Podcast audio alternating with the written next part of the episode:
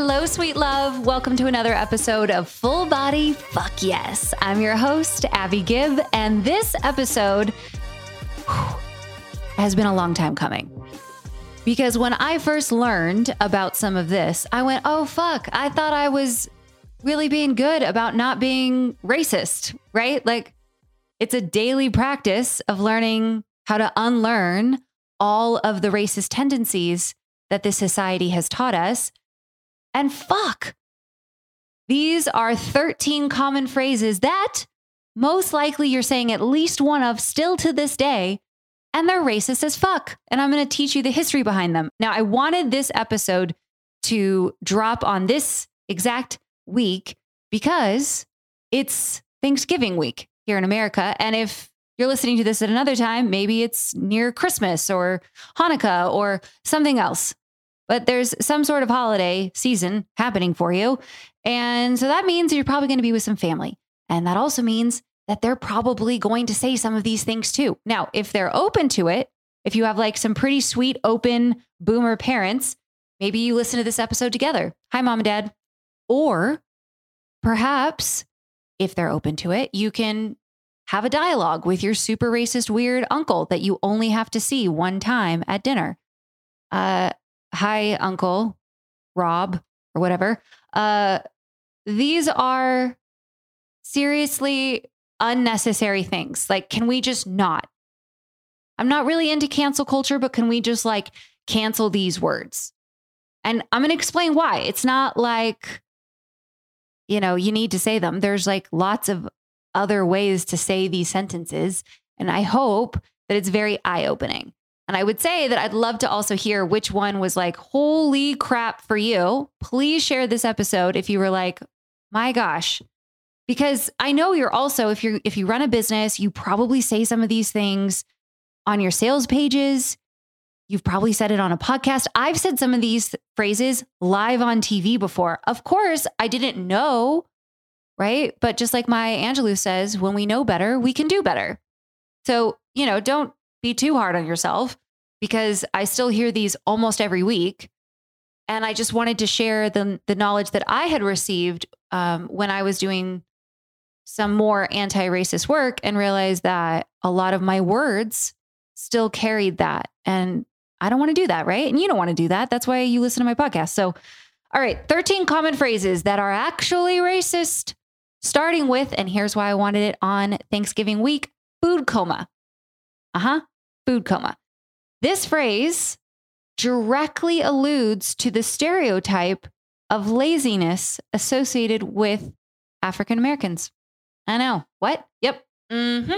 So, according to MIT, it stems from a longer and incredibly offensive version of this word, which is the N word itis. Okay. And then eventually through time, people were saying N word itis. They dropped the N word part. Okay. And they left this faux scientific diagnosis. Okay. Of food coma. So at first they had the itis to make it sound like it was somehow scientific or proven that Black people here in America were more lazy. And then through time, the vernacular dropped and we got food coma. I know. Are you like having that emoji that has the brain that like explodes right now? Because uh, I did when I heard this. What the fuck? Right? Uh, so instead, you can just say stuffed. Oh, I'm stuffed. But like, please, can we stop saying food coma? Okay, next one. This one for sure I have done. For sure I have done. And there is a very good chance that you have done this, that you've used it in your business, that you've seen it from another somebody in business. Okay, it's grandfathered in. Yeah. So I'm going to talk about sold down the river as well. Um, and that one, like you can assume when you start to hear it, you're like, mm, yeah, it's probably racist. Uh, but grandfather in, you're like, what? Like, I don't understand. Okay. So let me give you a little bit of history. Here it goes. Uh, it echoes institutionalized racist practices. That's literally what the term is. It is one of the most racist things we can say. I know. Okay. So we mean that to be like now, we mean it to like continue following existing rules, even a new rule or a law that's been passed, right? Like that's what grandfathered in means. But while we were working on the 15th Amendment here in America to give Black men the right to vote, this was back in 1870, several states created institutional barriers intentionally to complicate this process, to make it as difficult as possible for Black men to be able to vote, even though, of course, it was in the Constitution. They instituted like very expensive poll taxes and literacy tests that made it nearly impossible for Black men to be able to vote because they didn't have the money and many of them couldn't read. But guess what? There were some other people that couldn't read as well. They were old ass white men. So the states worked around that. Oh, just kidding. We're going to grandfather in stipulating that if you could vote before the 15th Amendment, meaning you were white, or you were a descendant of a voter, also likely meaning you were white, you didn't have to take those tests or pay the toll tax. Mm-hmm. Yeah, it's cool, Grandpa. You can't read. That's fine because you're white. So you get to vote. But you, black man in America who has a constitutional right to vote, nope. And so they called it grandfathered in. I know. Racist as fuck. Pretty bad. So I remember the very first business coach that I had, it was like very much like divine feminine, like be embodied in your work. And so she would say, grandmothered in. And that is a perfect example of whitewashing.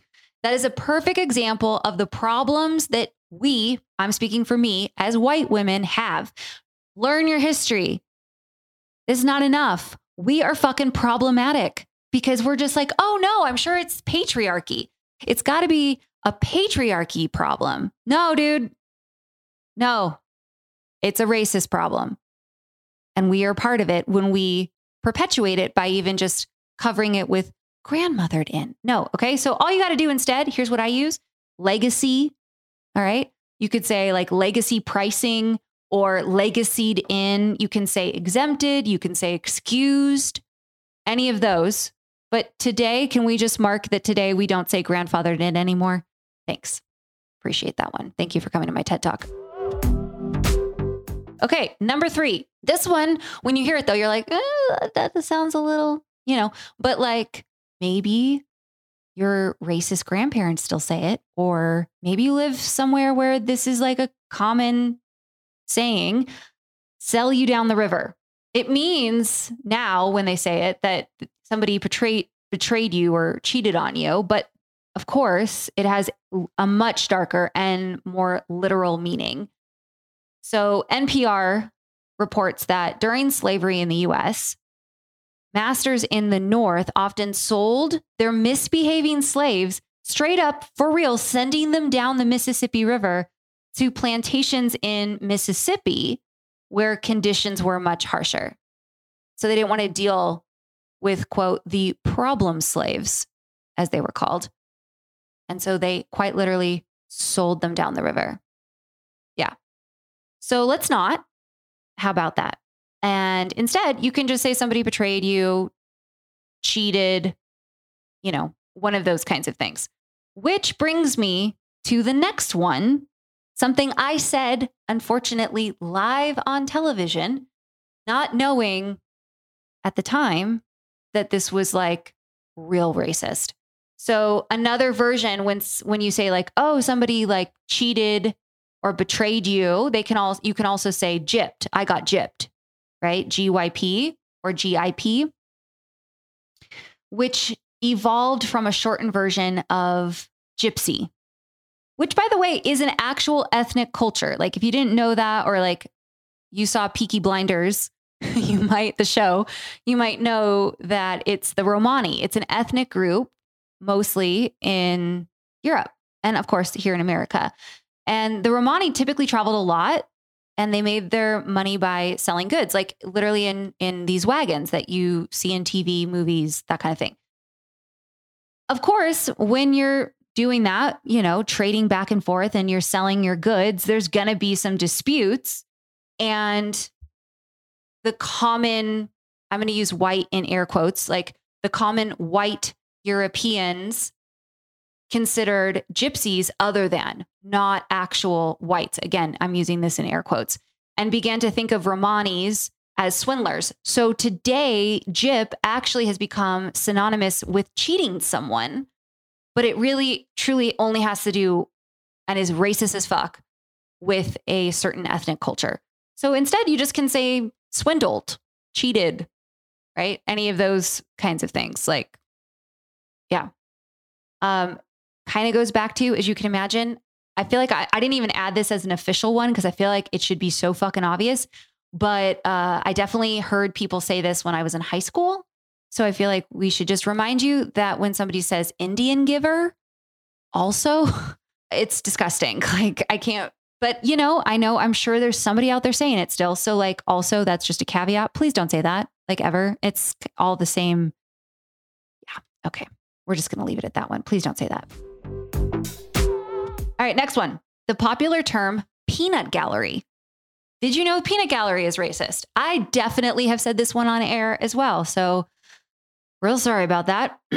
so, for example, it was used to refer to people, mostly Black people, who were sitting in the cheap seats back in the vaudeville theaters. Now, vaudeville had a bunch of different things that were blatantly racist, including like blackface, the characterization of Black people, um, and because the peanuts were sold at these shows, and sometimes people would throw peanuts at the act on stage that they didn't like, the term evolved to mean it was unwarranted criticism, right? And while the term for sure is is classist as well, so like already it's just kind of icky, but it is also straight up racist because of this vaudeville era being themselves blatantly racist. So when this term came to be, peanut gallery, it was mostly black people that were sitting in those seats. So it's it's just racist. It's just not necessary. Please don't say it.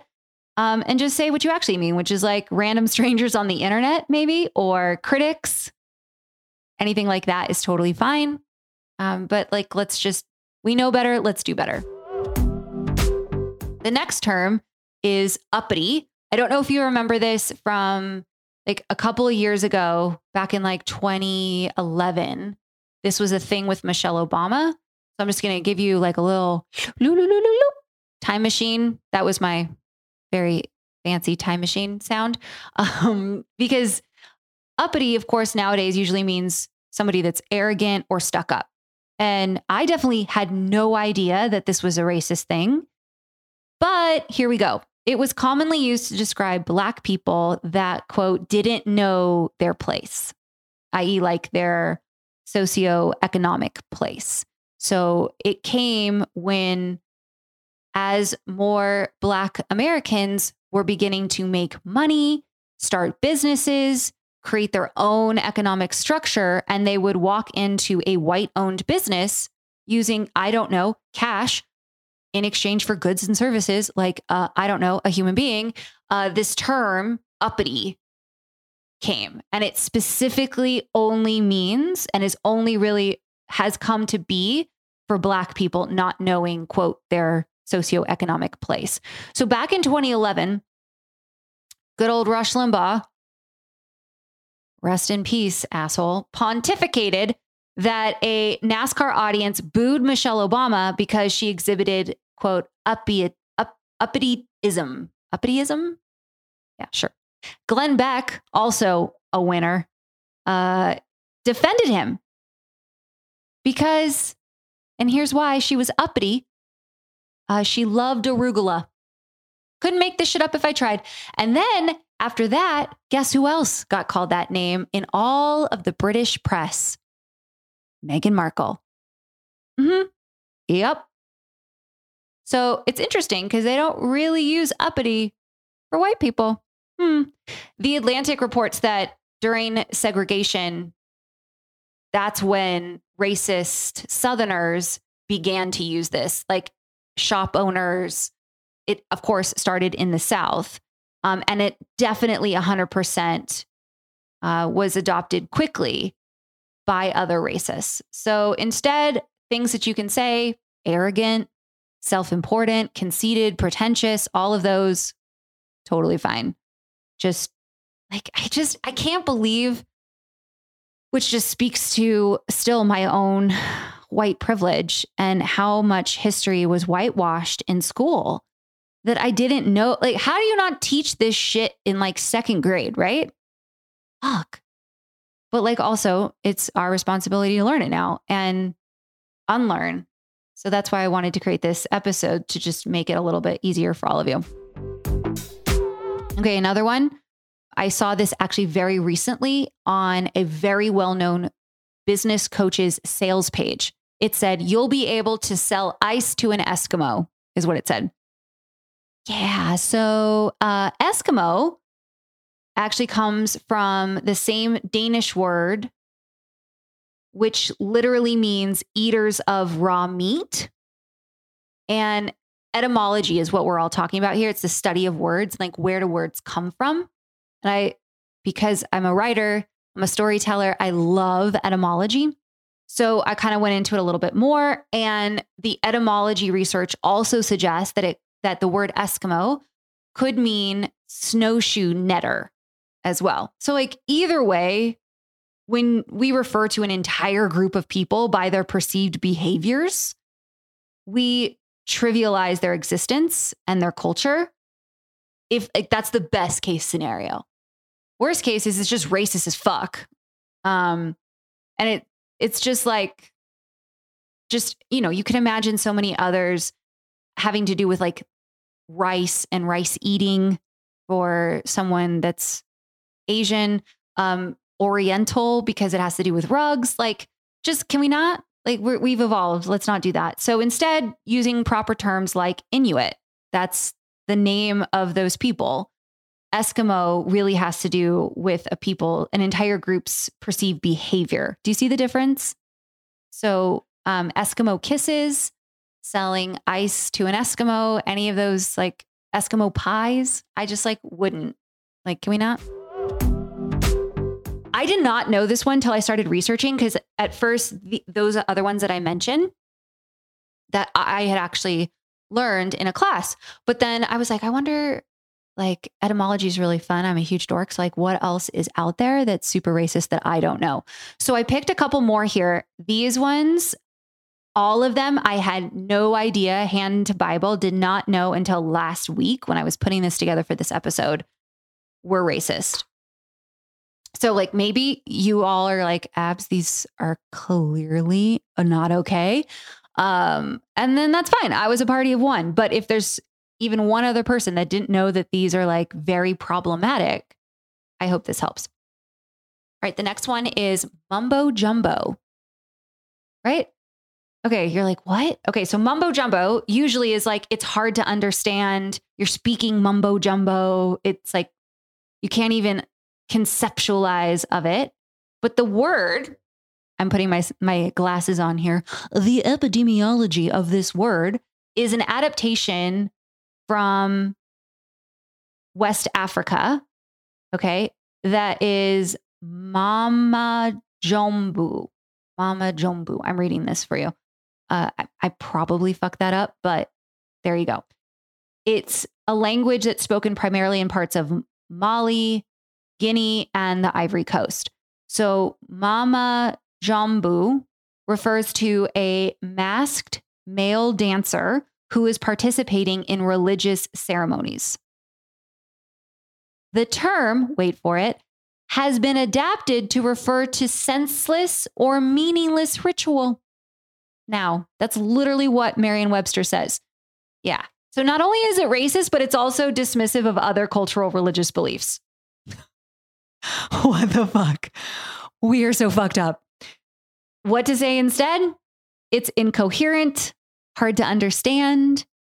And here's the thing I want to say like, we don't, you and I need to be on our high horse in our glass house being like, oh, I'm so much better than my racist aunt or whatever, right? Like, that's not what I'm saying here. But I think depending on your family culture, you might have people in your life that you are going to interact with over the holiday season, especially that maybe would love and would be open to hearing about this. Like they're not doing it out of malice, they're doing it because they are poorly educated. And if you are not a person of color, okay, and you're listening to this episode, if you are just about as white as this, you know, the snow, you're coming from somewhere in Europe.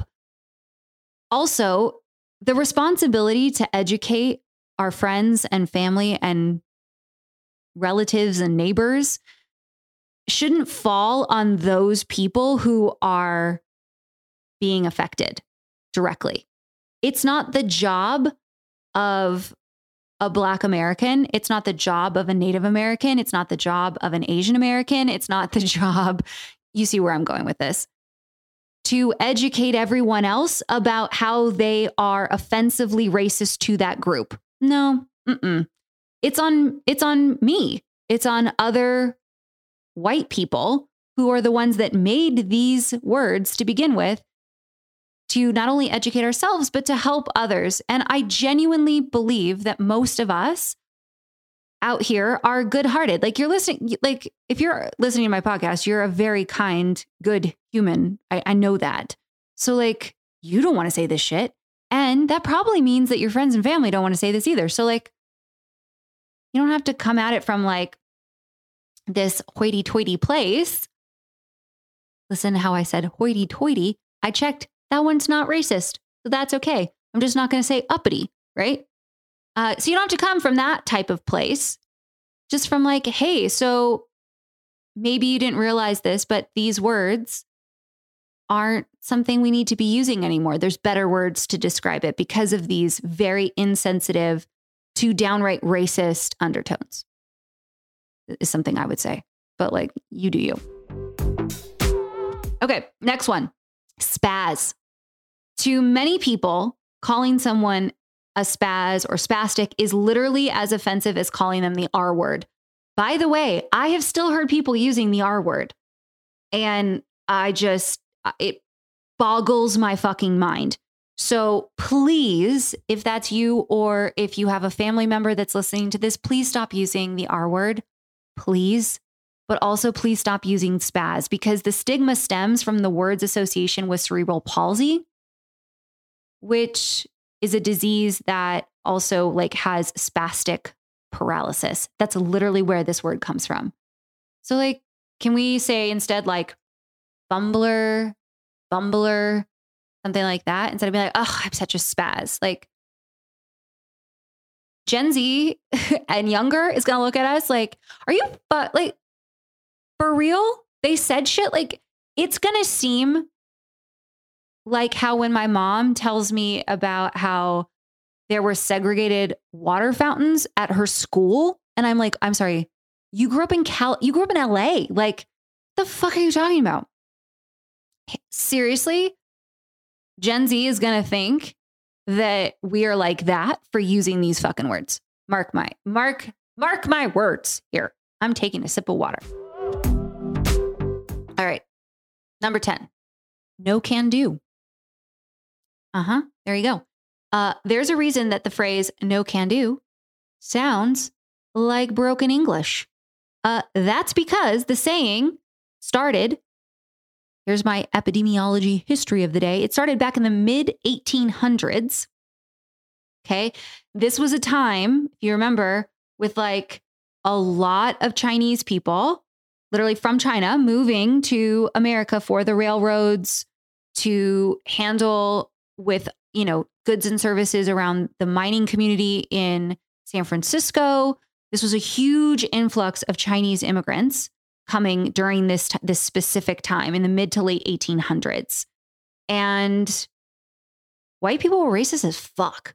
Like real bad, especially towards the east. And so this was a way to mock how Chinese people who were learning how to speak English and had like broken pidgin English, it was a way to mock them. So, like, let's just not, right? Like, I can't do that. I'm not available. If you've heard some of my boundary setting episode, like, there's a lot of things you can say here. Just don't say no can do. It's just, it's problematic to say the least. Okay, second to last one rule of thumb. I did not know this one. This one is problematic as fuck. So, not all of these are racist. Some of these are just really a huge issue that, like, maybe we just, we could just leave that one behind, you know? And as I was digging around, no one knows for sure exactly where this phrase comes from, like the the date or the type, like where in America, like where this came from. But they do believe this is like old. Okay. Experts believe that it has something to do with an English law from the 1600s that allowed men to assault their wives with a stick. Uh huh. Just so long as it was no wider than his thumb in thickness. What? Yup. Yikes. I know. So instead, maybe we could say, instead of rule of thumb, another one that I've 100% said and I've seen recently on somebody's, I was taking a course from someone and they had it in there. And I was like, oh shit. Yeah, I remember reading that. They're like, the rule of thumb for this. I'm like, mm.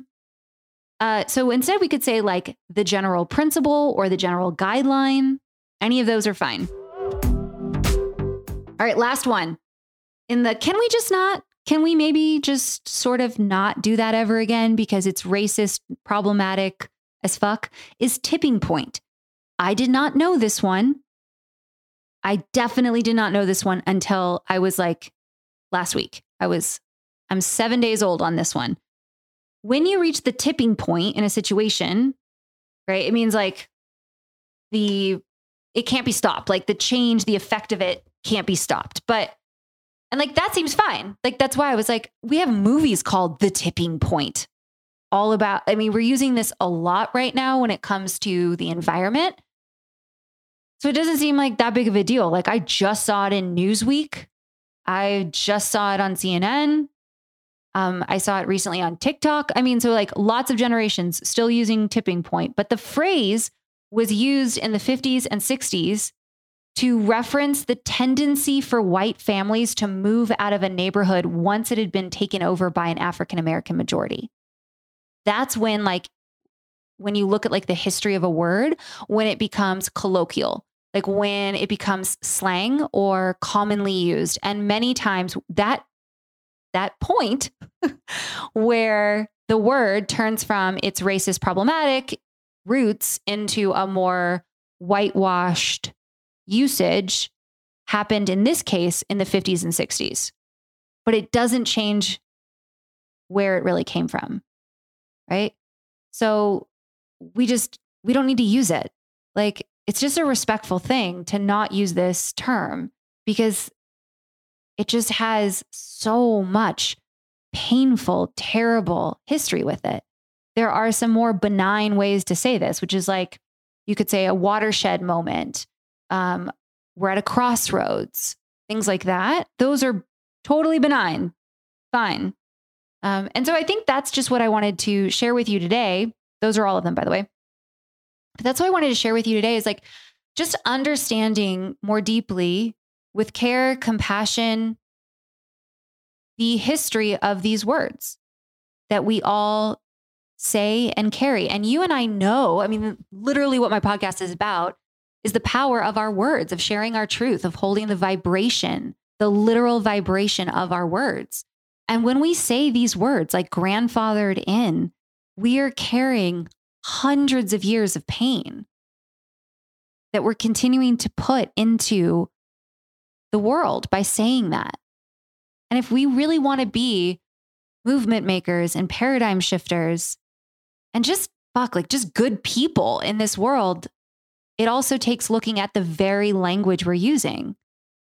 And that's why I felt passionately about sharing it today. Hopefully, this was a helpful episode and we'll start some uh, very productive and positive family discussions. There you go. I love you. We'll talk next week. Thanks for listening to another episode of the Full Body Fuck Yes podcast with me, Abbey Gibb. If you haven't already, don't forget to subscribe so that you don't miss a single episode. And it would mean the world if you leave a review so others know how kick ass these episodes are. And I'm a real person over on Instagram, so tag me in an IG story at Abbey Gibb and let me know what landed in your heart the most today. Thanks again for listening.